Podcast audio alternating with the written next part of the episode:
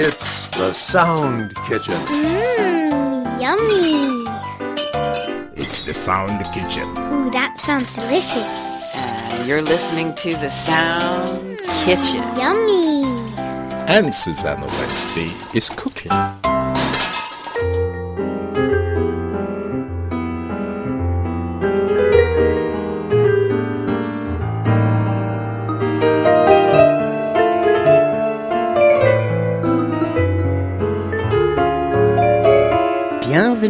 Welcome to the Sound Kitchen where you never know what you'll be served.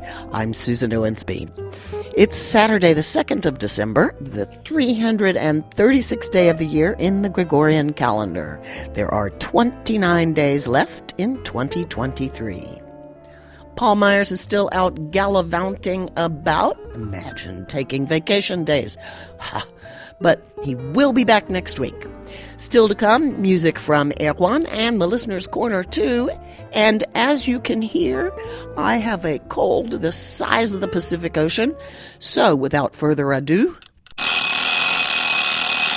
the quiz.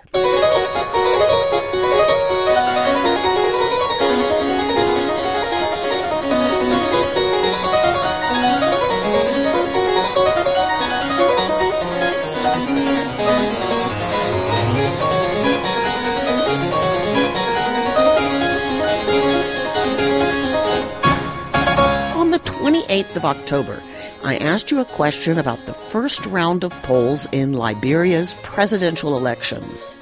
The incumbent, George Weah, won 43.8% of the vote.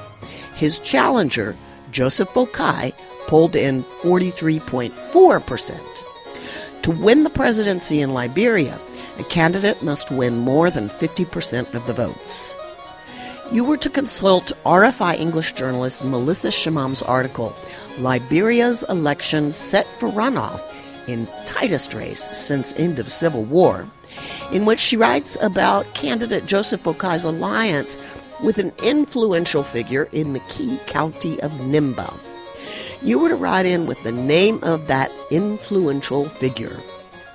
The answer is the former warlord and senator Prince Johnson. Johnson had supported Weah in the last election, but flipped to Boakai for this one. The second round in the polls was held on the 14th of November.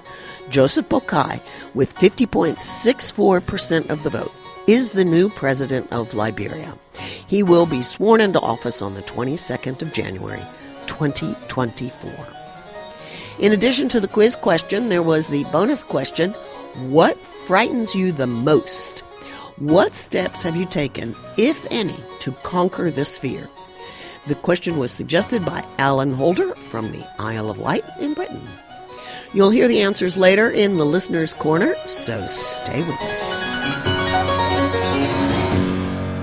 The winners of this week's quiz are RFI Listeners Club member Omoefe Onoriobe from Houston, Texas, in the U.S.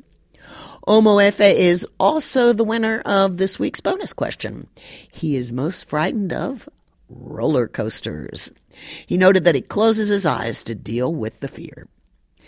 Congratulations, Omoefe, and welcome back to the Sound Kitchen after such a long absence. Also on the list of lucky winners this week is Salim Akhtar Chadhar, the president of the RFI Seven Stars Radio Listeners Club in District Chiniot, Pakistan. Hello, Salim. And Raz Franz Mankongogo, who's the president of the Kemojemba RFI Club in Tarime Mara, Tanzania. Hello, dear Raz. Rounding out the list of winners this week are RFI Listeners Club member Karuna Kantapal from West Bengal, India. Thank you for the heart you put on your mail, Karuna. And last but not least, RFI English listener Ripa Bin Mokles from Bogura, Bangladesh. Congratulations to this week's winners, and thanks to each and every one of you who wrote in.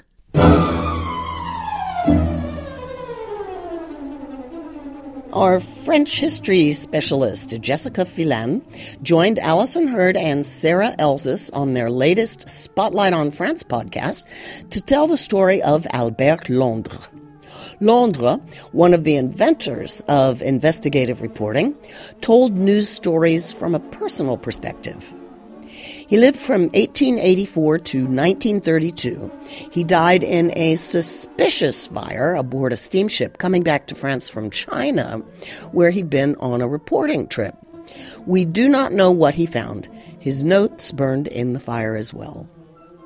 Jessica talked about a prize in his name, awarded each year to a French journalist under 40. The Prix Albert Londres is France's highest journalism award, comparable to the Pulitzer Prize in the U.S., if that helps you put it in perspective. I want you to listen to Jessica's report on the Spotlight on France podcast number 103 and send in the answer to these questions. In which year was the Albert Londres Prize founded and by whom? Again, listen to Jessica Phelan's report on the Spotlight on France podcast number 103 and send in the answer to these two questions. In which year was the Prix Albert Londres founded and by whom? There is also an article you can refer to, but that's being lazy. After all, we're radiophiles, right? So listen to the podcast. Besides, there are some great sounds of French roosters crowing. You'll find a link to the podcast as well as Jessica's article on the Sound Kitchen page on our website, rfienglish.com, as well as on the Sound Kitchen and Club's Facebook pages. This week's bonus question was suggested by Muhammad Shamim from Kerala State in India. Here's Muhammad's question If you could time travel, would you go to the past or the future? Again, this week's bonus question is If you could time travel, would you go to the past or the future? Thanks, Muhammad, for the suggestion. Remember, we're happy to hear your ideas for bonus questions, so please send them in. What about you? You have until Christmas Day, the 25th of December, to get your answers to the quiz and the bonus question in. Be sure to tune in on the 30th of December to hear if your answer wins a prize. As always, be sure you include your postal address with your postal code. And don't forget to let me know if you are a Miss, a Ms., a Mrs., or a Mr. I don't want to get it wrong.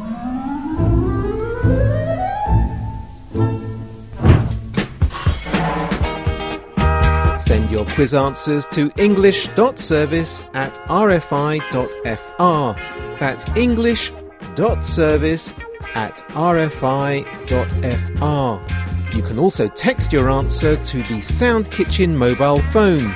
Dial plus 336 31129682. That's plus 336 31129682. Always include your postal mailing address and if you have one, your RFI Club membership number.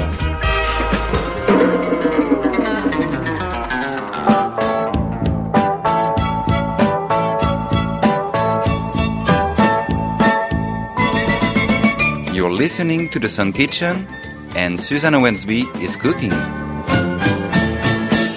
And now, more from and about you. It's time for the Listener's Corner.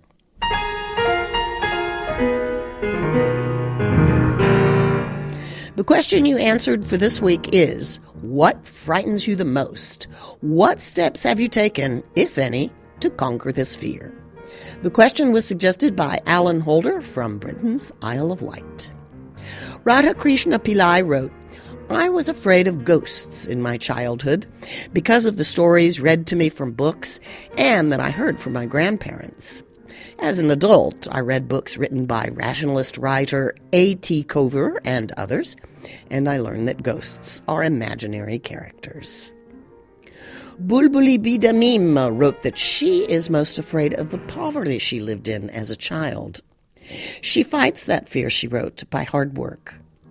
When I was young, I tutored children to pay for my school tuition. I was admitted to college, and now I'm a senior school teacher. I've been able to help my younger sister and brother, and in this way, I've conquered the fear of my childhood.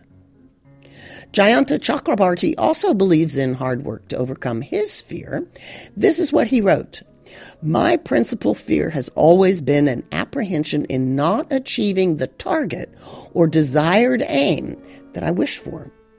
I've been successful in conquering this fear by being more focused, hardworking, and extra dedicated towards my aim, and in believing in myself.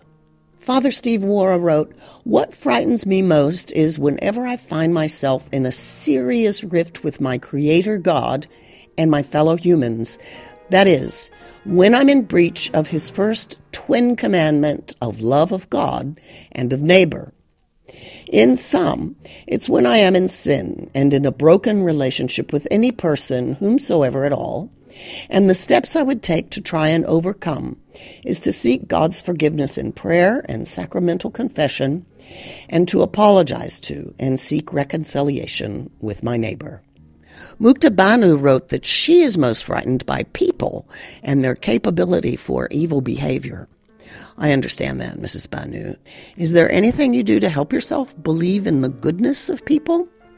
Because I really do believe there are far more good people in the world than the evil ones we so readily hear about.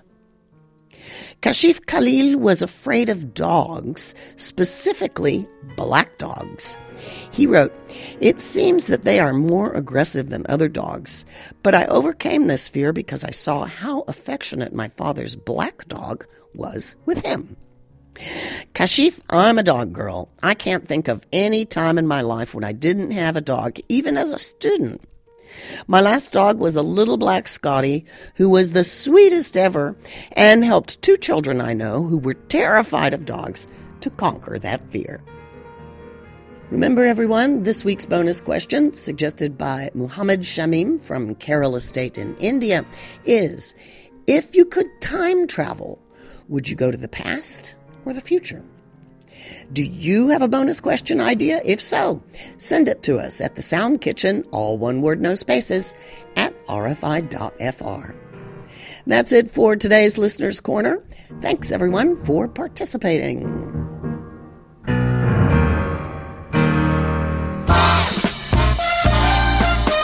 I am Erwan Rome, and I'm happy to be with you every week.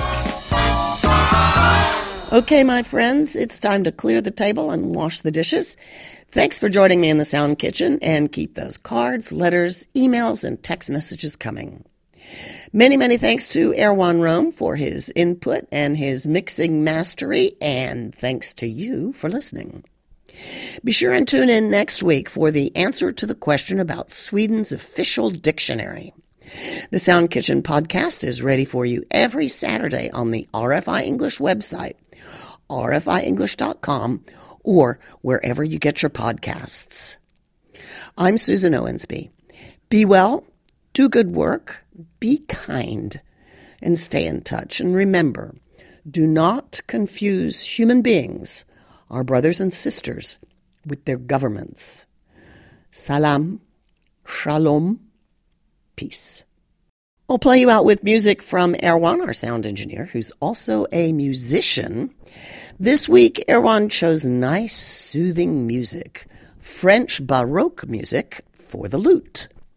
The lute is a cousin to the oud, and like a guitar, it's a plucked string instrument with a neck, which, unlike the guitar, is bent at the very top. Also, unlike a guitar, both the lute and the oud have a deep and rounded back. In Europe, the lute was used in a great variety of instrumental music from the medieval to the late Baroque eras, and was the most important instrument for secular music during the Renaissance. Erwan chose for us a piece by the French lutenist and composer Jacques Gallot, who lived from around 1625 to around 1695. The dates are a bit unclear. This piece is called Oh So Romantically une douceur violente, a violent sweetness. Can't you just see a minstrel telling his lady love that his love for her is a violent sweetness? Works for me. the lutenist is Anthony Bailes from Britain. So put the kids to bed, throw some pillows on the floor, peel some grapes, and make some come hither eyes at your beloved, whose love for you is such a violent sweetness. Thanks, everyone. Talk to y'all next week.